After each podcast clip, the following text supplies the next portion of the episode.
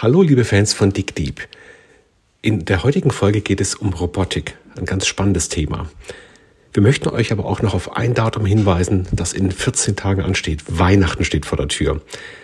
Wir haben eine tolle Idee für ein Geschenk. Unser Buch Die digitale Herausforderung, erschienen im Haufe Verlag. Hier haben wir für euch zusammengefasst, was wir in diesem Podcast-Jahren gelernt haben. Es geht viel um Tipping Points, Dinge, die sich jetzt ganz radikal verändern und neue Geschäftsmodelle, neue Technologien zusammenbringen.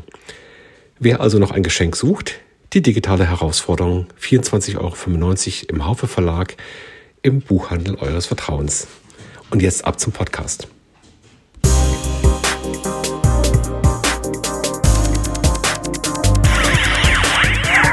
Hallo und herzlich willkommen zu Folge 94 von Dig Deep, unserem Podcast mit Neuem aus der digitalen Welt.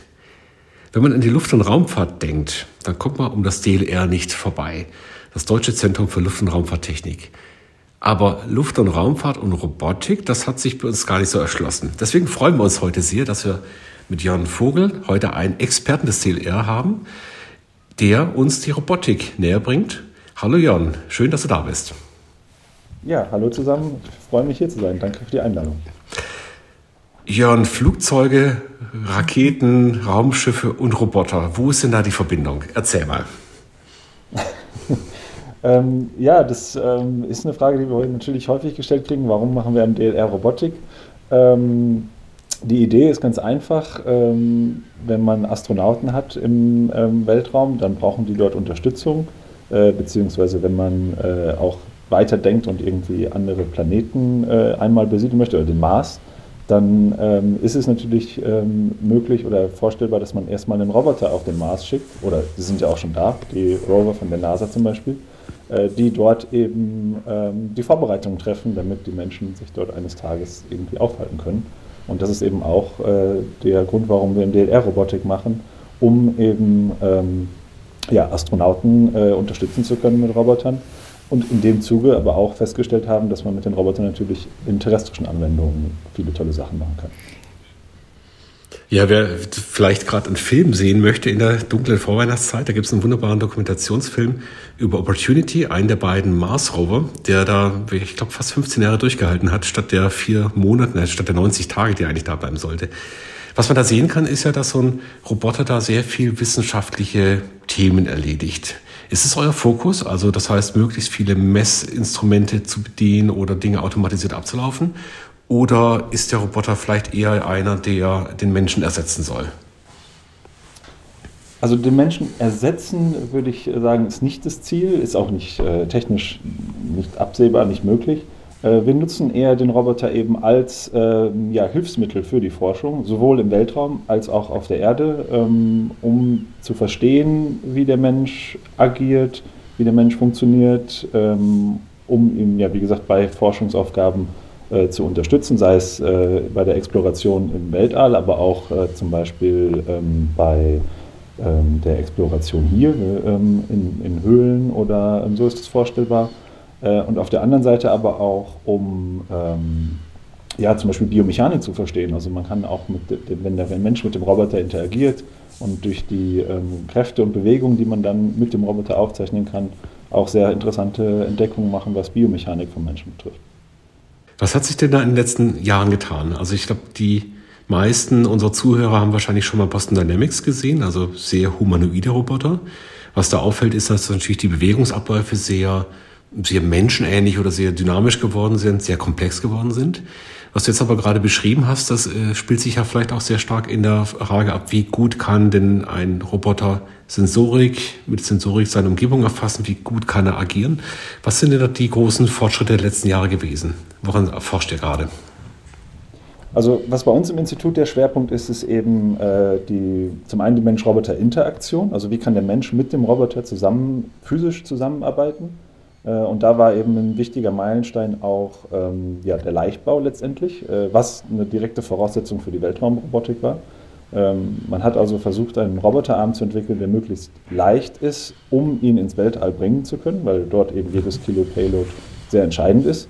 Und hat dann äh, aber auch festgestellt, dass durch diese, ähm, ja, dieser Leichtbau äh, natürlich ähm, es ermöglicht, Und die Sensorik, die in dem Zusammenhang äh, genutzt wird, ist ermöglicht, dass der Mensch mit dem Roboter interagieren konnte. Unsere Roboterarme haben also ähm, ja, Drehmomentsensorik in jedem Gelenk und können dadurch eben ihre Interaktionskräfte mit der Umwelt erfassen. Das heißt, wenn ich als Mensch den Roboter anfasse, dann kann der Roboter das messen und kann dementsprechend reagieren. Und so haben wir äh, eben äh, einen Roboter geschaffen, der ja in seiner, durch seine Programmierung nachgiebig ist und diese Interaktion mit dem Menschen dadurch sicher gestaltet, weil eben der Roboter ja, nachgeben kann, wenn der Mensch zum Beispiel dagegen drückt, wenn wir eine Kollision haben mit der Umwelt, die unerwartet ist äh, und dadurch eben Roboterverhalten so generieren können, dass es auch ähm, sicher in der Aktion mit dem Menschen ist. Als ich euch besucht habe, hattet ihr ja zu meiner größten Überraschung ganz andere Anwendungsfelder als äh, den, das Weltall. Vielleicht kannst du dazu ein bisschen was sagen. Wo, wo, was, ist denn, was, was sind denn Anwendungsfelder, die ihr hier auf der Erde für diesen Arm oder für Armähnliches derzeit anschaut? Also ähm, letztlich haben wir im Institut ja, sieben Anwendungsdomänen. Drei davon sind für ähm, ähm, ja, Themen im Weltall. Da geht es also einmal um, um die Exploration, äh, einmal um die, ähm, ja, den Assistenten für den ähm, Astronauten und als drittes um so Wartungsarbeiten, die im Weltraum zum Beispiel an Satelliten oder so ausgeführt werden müssen. Und analog dazu haben wir zu diesen ähm, Domänen auch terrestrische Anwendungsfelder. Äh, also bei der Satellitenwartung äh, ist die Analogie quasi die ähm, ja, industrielle Applikation, also ähm, Factory of the Future nennen wir das bei uns, wo der Roboter eben in Industrieprozessen helfen kann, aber da auch eben in, auf diese kollaborative Weise mit den, ähm, mit den Werkern zusammenarbeiten kann. Für den Assist die Assistenzrobotik für die Astronauten ähm, führt eben dazu, dass wir auch Assistenzrobotik ähm, in der Pflege entwickeln bis hin zu Roboter, die einmal äh, im, ja, im häuslichen Umfeld, also auch bei einem selbst zu Hause, ähm, als Service-Roboter agieren sollen. Und ähm, das Explorationsthema ist eben, wie gerade eben auch schon kurz gesagt, äh, eins, was natürlich auch auf der Erde für ähm, ja, Exploration in Höhlen oder sei es in Katastrophenfällen wie Fukushima äh, sehr relevant ist, wo man eben für den Menschen unzugängliche Gegenden hat, wo man lieber einen Roboter hinschicken möchte, ähm, um dort Erkundungen anzustellen. Ich kann mich erinnern, äh, da das kurz erwähnt, dass du vor allem in der Pflege, also das äh, ist für mich faszinierend, weil ich das am ehesten vorstellen kann. Ich äh, tue selten äh, Höhlen erkunden und äh, Satelliten reparieren, aber äh, Pflege kenne ich mich ein bisschen aus. Ähm, wie muss man sich da einen Hilfsroboter oder einen Hilfsarm vorstellen derzeit? Also ist das schon im Einsatz oder ist das noch Zukunft oder wie weit sind wir davon entfernt, dass das in den Einsatz kommt? Also ähm, ja, wir ähm, erforschen da eben im Prinzip zwei ähm, Felder, die aber eng miteinander verknüpft sind. Äh, und da fing auch meine eigene äh, Karriere im, im, DLR eigentlich an, ähm, in dem Bereich Assistenzrobotik für Menschen mit starken körperlichen Behinderungen. Äh, ich habe 2009 am Institut angefangen als Mitarbeiter äh, in einer Kollaboration mit der Brown University wo die, ein, die das sogenannte BrainGate entwickelt haben, also ein, ein Hirnimplantat, ähm, was äh, die Nervensignale im Gehirn auslesen kann, die bei der Bewegung der Hand oder des Arms äh, auftreten. Und wir hatten da eine Probandin, die war eben halsabquerschnittsgelähmt und konnte sich eben durch Vorstellung der Bewegung ihrer eigenen Hand den Roboterarm bewegen und sich damit ein Getränk wieder zum Mund führen. Das ist also eine Anwendung, wo eben zum einen die Schnittstelle, wie kann ein Mensch mit Behinderung so ein Assistenzsystem steuern, eine wichtige Rolle spielt, aber eben auch die Robotik, ähm, weil ja der Mensch direkt im Arbeitsraum des Roboters äh, sich befindet, äh, wo eben auch diese ganze Sicherheit und Interaktion und ähm, ja, die, die ähm, das eine Rolle spielt, dass der Roboter eben sicher mit dem Menschen da interagieren kann. Und ähm, auf dieses Thema oder in, in, diesem Thema haben wir eben ähm, weiterentwickelt, dass man nicht nur einen stationären Roboterarm hat, den man äh, so steuern kann, sondern eben einen Rollstuhl mit Roboterarm hat, der dann auch ähm, ja, über ähm, gewisse Intelligenz verfügt, die äh, bei der Aufgabenausführung hilft. Wenn ich jetzt also zum Beispiel einen Gegenstand greifen möchte, dann muss man da nicht den Roboter genau hinbewegen oder hinkommandieren und die Hand öffnen oder schließen, äh, sondern der Roboter hilft einem quasi, das, den Gegenstand zu erreichen. Man gibt so grob in die Richtung des Gegenstands die Befehle und der Roboter, ähm, ja, je näher man an den Gegenstand rankommt, umso genauer führt er einen oder umso mehr führt er einen direkt auf den Gegenstand zu und wenn man da ist, schließt er die Hand automatisch, weil er den Gegenstand, wie zum Beispiel einen, einen Becher oder eine Tasse, kennt und äh, damit eben beim Greifen unterstützen kann. Nochmal zurück zu der Frau, die du gerade beschrieben hast. Das ist ja sensationell nach wie vor. Kann ich das gar nicht vorstellen, dass da tatsächlich ein Hirnimplantat so genau das steuern kann.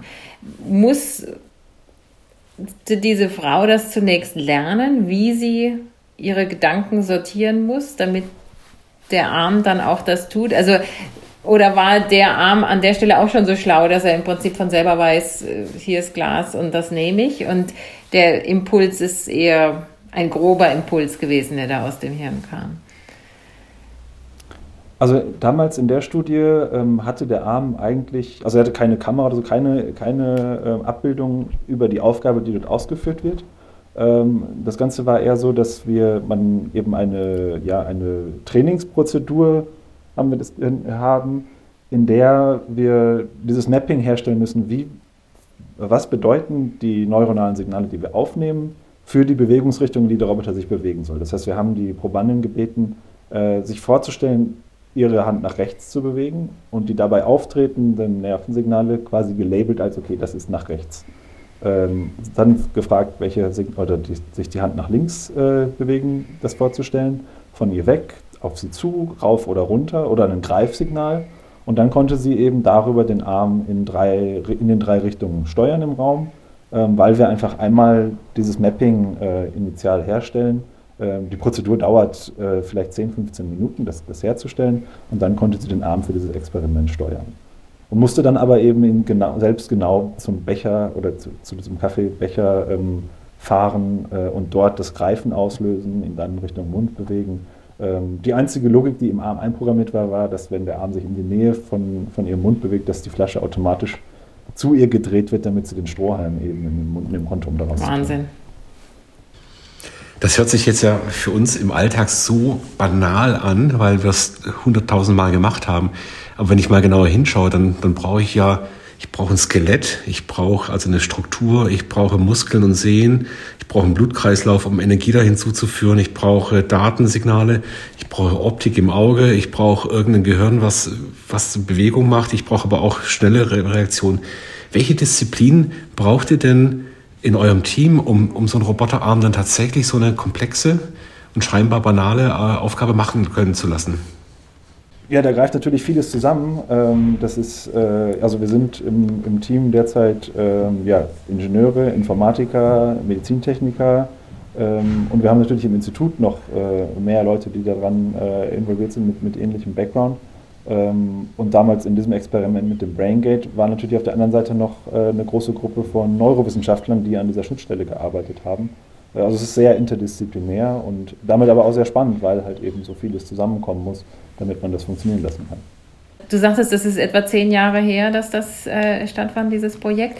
Warum sehen wir das nicht schon überall? Also ich meine, Querschnittsgelähmte gibt es viele und äh, ich, mir ist noch niemand begegnet, der irgendein Hirnimplantat hat und äh, sozusagen hier mit Assistenz arbeitet. Wo ist die Herausforderung? Warum ist das äh, noch nicht weiterentwickelt? Ist das zu aufwendig, zu teuer? Also der Training klang ja jetzt so, als wäre das nicht so wahnsinnig schwierig. Würde sagen, also allein von der Robotikseite her, ähm, man, man, sieht ja auch noch keine Roboter, die einem im Haushalt äh, die Spülmaschine ausräumen oder den äh, Einkauf im Kühlschrank verstauen. Meine, immerhin haben wir mittlerweile Staubsaugerroboter äh, und Rasenmäherroboter. Und ähm, mal schauen, was dann noch kommt in naher Zukunft. Ähm, das heißt, da ist schon mal eine Disziplin, wo sehr viel zusammenspielen muss, damit das funktioniert. Und ähnlich ist es letztlich bei dem, bei dem Neuro-Interface auch. Ähm, ich meine, Elon Musk hat es jetzt äh, jüngst angekündigt, dass er mit, mit seiner Schnittstelle, die er in, dafür entwickelt, äh, im nächsten Jahr ähm, ja, erste Clinical Trials mit Menschen äh, starten möchte ähm, was wir vor zehn Jahren eben auch schon in dieser Kooperation gemacht haben. Ähm, da tut sich viel, aber es ist halt auch ein weiter Weg, sowas wirklich in, in einem Produkt zu machen. Erst recht, wenn es äh, sowas ist wie ein invasives Brain Interface, ähm, was natürlich ähm, ja, ein Medizinprodukt ist und vielen Regularien unterliegt und einfach vielfach getestet und untersucht werden muss, bis es ähm, ja, wirklich als Produkt freigegeben werden kann. Und ich bin gespannt, es ist noch, äh, glaube ich, auch noch da ein weiter Weg äh, bis man das äh, ja, allgemein verfügbar haben wird, sage ich mal. Es ging ja sogar so weit, dass wir damals eben äh, diese Experimente nicht in Europa machen konnten oder dafür in, die, in den Partner in den USA hatten, weil solche Implantate in Europa überhaupt nicht zugelassen waren und man das hier einfach auch für die Forschung nicht äh, untersuchen konnte. Hat sich das inzwischen geändert? Ähm, ja, das hat sich geändert. Äh, ich bin tatsächlich ähm, jetzt nicht, ich weiß nicht genau wann, äh, aber es gibt äh, auch äh, im, im, Großraum München mittlerweile ähm, Forschung im Bereich von solchen ähm, invasiven äh, Schnittstellen. Da liegt der Fokus aber hauptsächlich darauf, glaube ich, Sprache ähm, oder Kommunikationsmöglichkeiten äh, wiederherzustellen. Also nicht so sehr die Motorik ähm, auszu, ja, oder zu, auszulesen und damit eben einen Roboterarm zu steuern, äh, sondern eben eher Kommunikationsmittel äh, wiederherzustellen für die Betroffenen. Mhm. Wenn ich jetzt als Team oder als auch als Privatperson mich mit dem Thema auseinandersetzen möchte, wo fange ich denn da an? Gibt es schon äh, irgendwelche Frameworks, irgendwelche frei verfügbaren Plattformen, mit denen ich so einen Roboter mit den Grundfunktionen schon mal ausstatten kann, also von der Mechanik bis hin zu natürlich zur Steuerung? Also fängt da jedes Team von vorne an oder gibt es schon branchenweite oder forschungsweite Standards? Also es gibt natürlich äh, ja auf der Softwareseite äh, eine Community, die da ähm, dran arbeitet. Da gibt es ROS, das Robot Operating System, für das es viele Pakete gibt, äh, mit denen man oder die man kombinieren kann, um in der Richtung ähm, ja, etwas aufzubauen. Ähm, in der Forschungs, in den, also wie bei uns in, im Forschungs, äh, in der Forschungseinrichtung oder in den Universitäten, werden aber eben auch viele Methoden da natürlich äh, ja, neu und anders entwickelt, um weiteren, weitere Fortschritte dort zu machen. Äh, wir haben also äh, letztlich im DLR unsere eigenen Methoden zur Bildverarbeitung, unsere eigenen Regelungsansätze, die exakt auf den Roboter abgestimmt sind äh, bis hin zu ähm, ja, diesen Autonomiefunktionen, die dann ähm, speziell für die Anwendung implementiert sind. Das heißt, es ist immer noch sehr spezifisch für die Wechselwirkung zwischen Software, Optik, die ihr habt, Sensorik und, und dem Roboterarm als solchen. Genau, es ist sehr, sehr spezifisch oder es ist auch derzeit in der gesamten Robotics Community ein großes Bestreben, Methoden zu entwickeln, die auch zwischen Hardware übertragbar sind. Also wenn sie auf dem einen Robotersystem funktionieren, auf einem anderen ähm, genutzt werden können, was auch erstmal sehr einfach klingt, aber eben auch viele technische Herausforderungen mit sich bringt, weil die Schnittstellen unterschiedlich sind, die Fähigkeiten des Robotersystems andere sind, der Greifer oder die Hand, die, die, die mit, der, mit dem Objekt interagiert, äh, anders gestaltet sind und da eben viele Parameter reinspielen, die man dann beachten muss. Ist denn die, also die, du sagtest gerade, es wird daran gearbeitet zu gucken, dass man sozusagen Sprachfähigkeit herstellen kann. Sind denn die verschiedenen Anwendungen äh, mittlerweile bei euch auch sprachgesteuert oder läuft die Interaktion zwischen Mensch und Maschine in der Regel über das Bewegen eines Joysticks oder direkt die Gedankenübertragung, die wir vorhin gesprochen haben? Also wir nutzen da ähm, ja, je, je, nach, je nach Anwendungsfeld unterschiedliche äh, Möglichkeiten. Ich sage mal, bei, bei ähm, unserer Gruppe, wo es jetzt um die Assistenzrobotik für Menschen mit Behinderung geht, äh, ist der Joystick eigentlich so das, das ähm, Mittel der Wahl, sag ich mal, wenn man den noch bedienen kann. Äh, als Alternative haben wir aber auch äh, eine Steuerung basierend auf Muskelsignalen entwickelt, eben weil wir damals nicht mit dem ähm, Brain Interface äh, ja, hier ähm, selber groß weitermachen konnten ähm, wo es eben also darum geht, wenn ich, wenn noch Restmuskelaktivität da ist, die wir irgendwie ähm, an der Hautoberfläche erfassen können, ähnlich wie es bei Handprothesen äh, teilweise auch gemacht wird, äh, dann können wir auch daraus Steuersignale für den Roboter ermitteln, die dann ähnlich sind wie, wie mit einem Joystick. Äh, auf der anderen Seite kann man aber natürlich auch, oder haben wir auch, ähm, ja, ähm, so ähm, Tablet- oder Handy-Applikationen, wo man im Prinzip auf dem Handy Aktionen, die der Roboter ausführen kann, vorgeschlagen äh, bekommt und die dann äh, auswählen und den Roboter ausführen lassen kann. Bis hin zu Experten-Schnittstellen, äh, mit denen man den Roboter ähm, fernsteuern kann, ähm, wo man dann auch zum Beispiel die Kräfte, die der Roboter äh, in, in die, auf die Umgebung ausübt, spüren kann, um eben ähm, das Robotersystem ja, möglichst intuitiv und sicher fernsteuern zu können was auch eine Schnittstelle ist, die gerade im, im Weltraumkontext für die Astronauten auch wichtig ist, äh, damit man eben spürt, was macht der Roboter eigentlich in der Umgebung und das nicht nur rein alles visuell ähm, wahrnehmen muss. Mhm. Wenn man sich jetzt die Roboter anschaut, die möglichst allgemeinen Zweck haben. Also jetzt nicht irgendwelche speziellen Industrieroboter mit einer, einer Schweißzange vorne dran. Dann fällt er auf, dass ja irgendwie immer wieder der Mensch imitiert wird. Also es ist ein Arm, äh, der hat vorne irgendwie Finger oder meistens fünf sogar. Ist denn der Mensch die Endstufe der Evolution oder ist das mehr Nostalgie? Ja? Also gibt es nicht bessere Designs als das, was der, der Mensch so entwickelt hat im Laufe seiner Evolution? Erstmal würde ich sagen, in vielerlei Hinsicht ist der Mensch äh, ja, momentan das uns bekannte Maß der Dinge auf jeden Fall. Ähm, und auf der anderen Seite ist es aber ein ganz einfacher Grund, wir wollen den Roboter ja in für menschengemachten Umgebungen einsetzen. Also muss er mit den Gegenständen und der, ja, der Umwelt, die der Mensch benutzt, agieren können. Und da, das ist eben oftmals dafür gemacht, dass man eine Hand mit fünf Fingern hat. Ähm, und dementsprechend ist es auch sinnvoll, dass der Roboter eine Hand mit fünf Fingern hat, um diese Gegenstände, die der Mensch bedienen kann, auch selbst bedienen zu können. Das macht Sinn, ja. Was kann denn der Roboter in Zukunft besser als der Mensch? Wo werden wir denn abgehängt werden? Was meinst du? Na, das ist eine spannende Frage. Ähm, ich sag mal, da, da gibt es ja immer die, also zum einen natürlich die große Sorge, dass die, äh, dass die Roboter ähm, uns in allen Bereichen abhängen ähm, werden. Aber ich denke, wenn man, wenn man dann Roboter mal im Alltag sieht, dann, ähm, oder bei uns in den Laboren, äh, dann ist man hoffentlich beeindruckt, was sie schon können, aber gleichzeitig auch äh, noch beeindruckter, was der Mensch alles kann und was die Roboter noch nicht können. Ähm, ich denke, es ist immer so, in, in bestimmten Nischen kann der Roboter halt besser sein als der Mensch aber dann nur in dieser einen Sache. Die Roboter von Boston Dynamics äh, können besser Rückwärtssaltos als wahrscheinlich jeder von uns dreien hier. Ähm, aber es gibt Menschen, die das noch besser können. Äh, die Industrieroboter sind schneller äh, und präziser, als der Mensch das sein kann. Ähm, aber ähm, es gibt noch nicht den Roboter, der Rückwärtssaltos kann und schneller und präziser in der, ähm, im Schweißen von, weiß ich nicht, Autokarosserien ist. Ähm, jetzt als banales Beispiel. Also in dem Augenblick, wo es darum geht, wirklich verschiedenste Sachen ausführen zu können, äh, ist der Mensch einfach ja, unerreicht und ähm, da ist man ewig weit von weg. Ähm, und wir versuchen halt ähm, jetzt in, ja, in einzelnen Aspekten überhaupt mal irgendwie den Roboter zu haben, dass er, dass er ein, eine Assistenz oder einen, einen Service bieten kann, ähm, ja, was gerade für solche Alltags- und äh, Alltagsaufgaben sehr, sehr schwierig und sehr herausfordernd ist. Was glaubst du denn ist sozusagen die, die erste oder nächste Alltagsaufgabe, wo du denkst, das ist ziemlich realistisch, dass man die in Zukunft von einem Roboter machen lassen kann?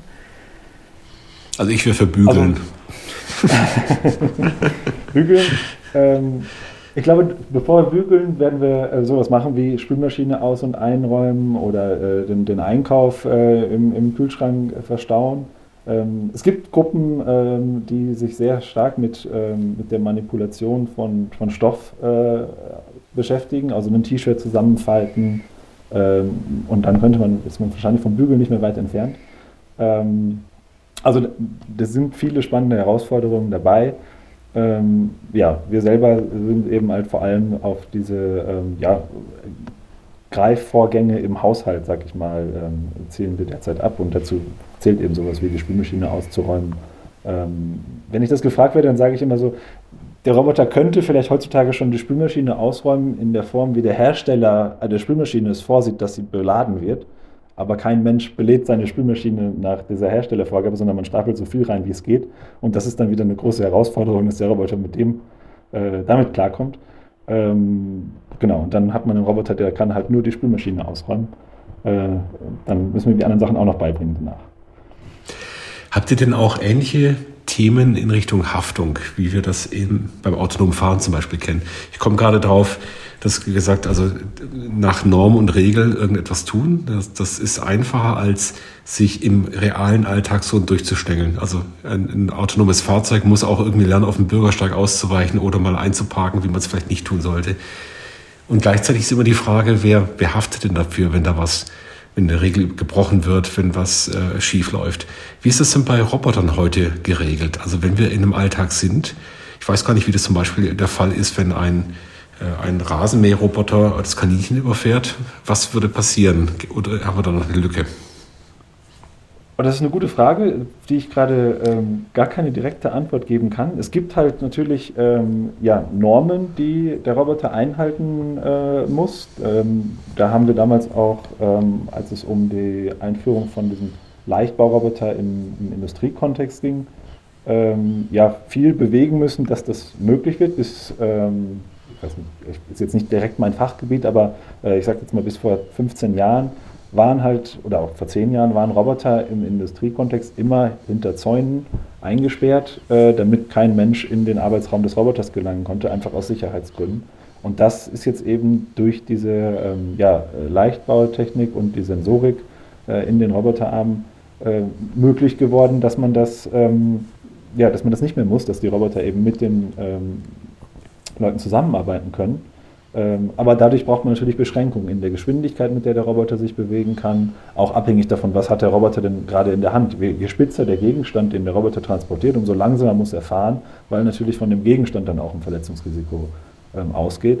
Und solche Normen gibt es ähm, dann auch teilweise für, ja schon für Assistenzroboter im, äh, im Haushalt, wo einfach definiert ist, was, äh, wie schnell darf sich der Roboter bewegen, was, was darf er, oder mit, ja, was muss, muss er einhalten, damit man ihn eben dort sicher einstufen kann.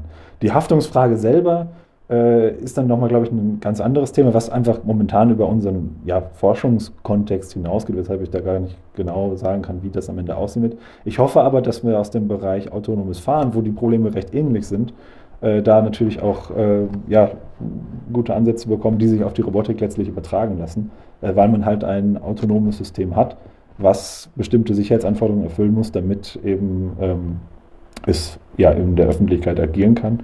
Und die Haftungsfrage muss in dem Zug natürlich auch geklärt werden. Es ist ja Christos Stichwort mit dem autonomen Fahren, aber ich habe vorher noch eine Frage.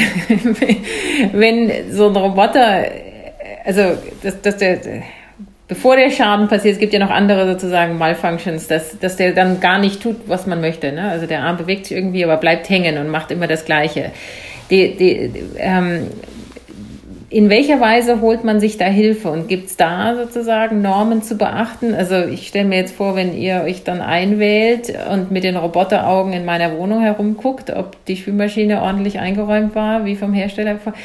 Das ist ja vielleicht dann auch nicht jedermanns Sache. Ähm, wie, wie ist das per Design gedacht derzeit? Also ähm, genau, bei uns ist das so gedacht, dass, ähm, was du angesprochen hast, man, der Roboter eigentlich ja eben autonom zum Beispiel äh, agiert, aber im Fehlerfall äh, ein Teleoperator aus der Ferne oder aus einem Callcenter heraus die Steuerung des Systems äh, übernehmen kann, um äh, dann den, ja, letztlich den Fehler zu beseitigen und den Roboter wieder in seinen autonomen Modus äh, zu überführen letztlich braucht das natürlich einfach die Zustimmung desjenigen, der den Roboter oder bei dem der Roboter ist. Ähm, wir haben das jetzt äh, im Fall von, von unserem Assistenzroboter äh, derzeit ganz pragmatisch so geregelt, dass dieser Modus von dem Nutzer aktiviert werden muss. Also wenn ich in, in, in diesem Roboter, Rollstuhl mit Roboterarm äh, bin und möchte vom Teleoperator eine Unterstützung haben, dann muss man das dort äh, aktivieren. Äh, das heißt, da wird es irgendwie eine, eine Zustimmung seitens des Nutzers immer benötigen, um das zu aktivieren. Wenn ich jetzt in die Zukunft denke, man hätte jetzt den Roboter zu Hause und bin selber bei der Arbeit, dann muss ich vielleicht das vom Telefon aus gerade ähm, nochmal äh, ja, freischalten, dass das passieren kann. Oder wenn ich möchte, kann ich das natürlich einfach pauschal freigeben. Ähm, das wird irgendwie über natürlich äh, Zustimmungs, Zustimmung durch den Nutzer erfolgen müssen. Ähm, aber wenn man jetzt anschaut, was, was ja mit dem Smartphone äh, heutzutage alles äh, passiert und was man ermöglicht an diesem Datenaustausch, dann denke ich, ähm, ja, findet man da auch einen Weg, wie man das Roboter gestalten kann, sodass das funktioniert. Ja, aber ich finde den Ansatz sehr, sehr interessant, weil wir das eigentlich in allen Branchen sehen. Das heißt, die Autonomie ist in bestimmten Domänen, Operational Domains dann gegeben, aber ich brauche eigentlich immer eine Rückfallebene, ja, weil ich ansonsten eigentlich in eine sehr schnelle Situation gerate, wo ich dann einfach tatsächlich jemand rausschicken müsste oder, oder tatsächlich auch einen Schaden anrichten kann. Welche ähm, Domänen seht denn ihr als interessant? Also du hast jetzt natürlich über die Pflege gesprochen, über den Haushalt. Ist das auch, äh, wenn man insgesamt auf das Thema Robotik schaut, gerade der, der Hauptfokus, also wo am meisten Invest äh, passiert oder wo auch am meisten Geschäft erwartet wird? Oder sind wir weiterhin in der Industrie und in der Ausweitung, zum Beispiel in, in Branchen, die heute noch keine Robotik einsetzen? Ja, also wir sind da im Institut relativ breit aufgestellt, eben auch durch diese Anwendungsdomänen. Also ähm, im industriellen Bereich ist das, das Ziel dort, ja, die, die, Programmierbarkeit von Robotern so weit zu erleichtern, dass es auch in Kleinserien oder in kleineren Betrieben äh, aus, äh, eingesetzt werden kann, insbesondere eben ohne einen Robotikexperten zu haben, der das Ganze programmieren muss. Ähm, im, und ja, letztlich ist natürlich die, äh, der, der, der Traum irgendwie, das im Haushalt zu haben, äh, weil es einem einfach diese äh, lästigen Aufgaben wie das Wäschewaschen oder Bügeln, was wir eben schon hatten, äh, irgendwann hoffentlich abnehmen kann. Aber ähm, ja, bis dahin ist noch ein weiter Weg. Ähm, jetzt kommen wir wieder auf Elon Musk zu sprechen, der irgendwie in allen Technologiebereichen immer was äh, schon gesagt hat, der eben auch mal gesagt hat, dass dieser Markt für solche Haushaltsroboter äh, größer ist als der für, ähm, als der für Autos ähm, oder zumindest größer werden wird, wo ich auch ähm, ja, ähm, zustimmen würde, weil wenn man jetzt anschaut, dass es autonome Autos geben wird, äh, dann braucht nicht mehr jeder ein Auto. Das heißt, der Markt für Autos wird zwangsläufig kleiner und das ist ja auch eine, eine große Diskussion, gerade in einem Land wie Deutschland, wo die Automobilindustrie natürlich ein großer ähm, ja, Arbeitgeber einfach ist. Und ähm, wenn man dann auf der anderen Seite äh, sieht, dass solche Robotersysteme vielleicht verfügbar werden, äh, dann ist da schon ein Potenzial, dass, dass das ähm, ja, von den Leuten eingesetzt wird. Aber ist halt auch noch ja, ein Stück weit in der Zukunft. Aber das wäre dann das Bild, dass praktisch im Haushalt jetzt noch ein neuer Mitbewohner mit reinkommt. Das heißt also irgendein fahrbarer Roboter, der einen Arm hat, der kann dann, während ich nicht zu Hause bin, schon mal die Wäsche irgendwie aufräumen, der kann die Spülmaschine ausräumen, der kann vielleicht auch noch mit einem Staubsauger irgendwie hantieren und solche Sachen machen. Also das ist die Idee, dass ich praktisch einen Kompagnon zu Hause habe, der mir eben im Alltag hilft, wenn ich nicht da bin. Also das ist ein Szenario, was, was auf jeden Fall ähm, ja, das Ziel ist. Ich denke mal, auf dem Weg dahin ist es eher so, dass man äh, solche ähm, Roboter ähm, ja, im, im Krankenhaus oder im Pflegeheim hat, wo sie eben Assistenz oder solche Hol- und Bringdienste ausführen können. Äh, man sieht jetzt schon teilweise solche automatischen Servierwagen in der Gastronomie, die aber keine Arme haben, die also nicht, nicht manipulieren, sondern eben das die das Essen aus der Küche bis in den Speiseraum bringen und dort kommt dann das Personal und äh, übernimmt quasi den letzten Schritt. Äh, auch da könnte man sich vorstellen, dass man natürlich mit einem Roboter, mit einem Arm dran, das Abräumen der Tische und ja, da ist man wieder bei der Spülmaschine, das Einräumen der, der Spülmaschine in diesem Gastronomiebereich, wo einfach diese eine Tätigkeit viel häufiger ausgeführt wird, ähm, dass man das Ganze dort eben anwendet und es eher dort zur Anwendung kommen wird. Aber so kann man halt langsam die Brücke schlagen von, von solchen ja, Fällen, wo eine Aufgabe vielfach verwendet wird, bis hin zu äh, dem Haushalt, in dem der Roboter dann äh, ja sehr viele verschiedene Aufgaben ausführen muss. Jetzt haben wir in der ganzen äh, Szene des Machine Learnings massive Fortschritte in den letzten Jahren gesehen. Das heißt also in immer besseres Verständnis von der Welt. Also jetzt, wir haben es äh, auch schon immer wieder diskutiert, nicht nur bei der, bei der Genese, bei der Generierung von Texten, sondern eben halt auch beim Verständnis, in welchem Kontext bin ich gerade, was bedeuten, was bedeutet Sprache, was bedeuten Objekte. Spielt es bei euch mit rein? Ist das auch so eine, eine Fusion von diesen beiden Richtungen? Also konvergiert da was, was wirklich die Roboter dann auch viel autonomer machen könnte? Auf jeden Fall, ja. Also ähm, wir haben äh, gerade im Bereich der Bildverarbeitung hat es in den letzten Jahren große Fortschritte gegeben. Ähm, weil der Roboter ja eben seine Umwelt wahrnehmen muss. Welche Objekte gibt es? Wo befinden sich diese? Das sind, da werden auf jeden Fall äh, ja, KI-Methoden äh, massiv angewendet. Äh, dann aber auch äh, dem Roboter eben ähm, ja, neue Fähigkeiten beizubringen. Äh, da ist natürlich eine Möglichkeit, das irgendwie ähm, zu programmieren in, in irgendeiner Sprache und diese Befehlsabfolge aber viel schöner ist es natürlich, wenn ich dem, mit dem Roboter das, dem Roboter das vormache oder es mit dem Roboter einmal ausführe und daraus eben dann ähm, ja, die Fähigkeit für den Roboter ableiten kann, äh, damit er selber ausführt. Gerade, also da haben wir auch spannende Arbeiten im Institut gehabt, was so ähm, Inhandmanipulationen betrifft. Also wenn ich ein Objekt, einen Würfel zum Beispiel in der Hand drehen möchte, ähm, dann hat man das in einer Simulationsumgebung gelernt äh, mit neuronalen Netzen und dann aus dieser Simulationsumgebung auf den echten Roboter übertragen und äh, wenn die Simulation präzise und genau genug gestaltet, dann kann man es eben dann auch danach auf, die, auf den Roboter übertragen und äh, solche Aufgaben dann äh, anschließend eben, ja, mit dem Roboter ausführen und es so so neue Fähigkeiten für den Roboter lernen. Und das ist natürlich ein großes Ziel, weil ähm, darüber kann es irgendwie auch skalieren, dem Roboter viele Sachen zu bringen. Das ist faszinierend. Das heißt, wir haben einen digitalen Zwilling und auch die Welt wächst dann hier zusammen. Jetzt sind wir schon am Ende unserer Zeit angekommen, Björn. Ähm, eine Abschlussfrage habe ich noch. Haben denn deine Roboter Namen? äh, natürlich, ja. ähm, also unser Roboter heißt Eden. Äh, das ist der EMG Controlled Daily Assistant. Ähm, genau, und äh, so nennen wir den. Es gibt andere, es gibt den äh, Justin, das ist ein, ein äh, zweiarmiger, also ein, ein, humanoider Roboter, aber mit, mit Rädern. Ähm, es gibt den äh, Toro, das ist ein, ein humanoider Laufroboter und ja, so gibt es viele Roboter mit vielen Namen bei uns im Institut. Und die sind schon so Mitbewohner bei euch, oder? Die haben einen eigenen Charakter und Persönlichkeit? Charakter und Persönlichkeit, ähm, ja, manch einer mag es vielleicht äh, äh, manchmal äh, denken, je nachdem, also Tagesform vielleicht. Aber ähm, ja, ich meine, wir versuchen natürlich so viel Zeit wie möglich im Labor mit den Robotern zu, ver, ähm, ja, zu verbringen. Jetzt ist man schon, das klingt schon nach einer sehr freundschaftlichen Beziehung. Ähm, aber um sie einfach weiter voranzubringen ähm, und auf der anderen Seite aber auch eben äh, aus dem Labor rauszukommen mit den, mit den Robotern, um dann auch äh, zu schauen, wie das Ganze denn in, äh, ja, in der wirklichen Umgebung funktioniert. Super. Super, das muss ich mir unbedingt mal anschauen. Ja, und vielen, vielen Dank für den tollen Einblick und viel Erfolg mit deinen Mitbewohnern. genau. Danke auch von mir. Bis dann, ja. Tschüss.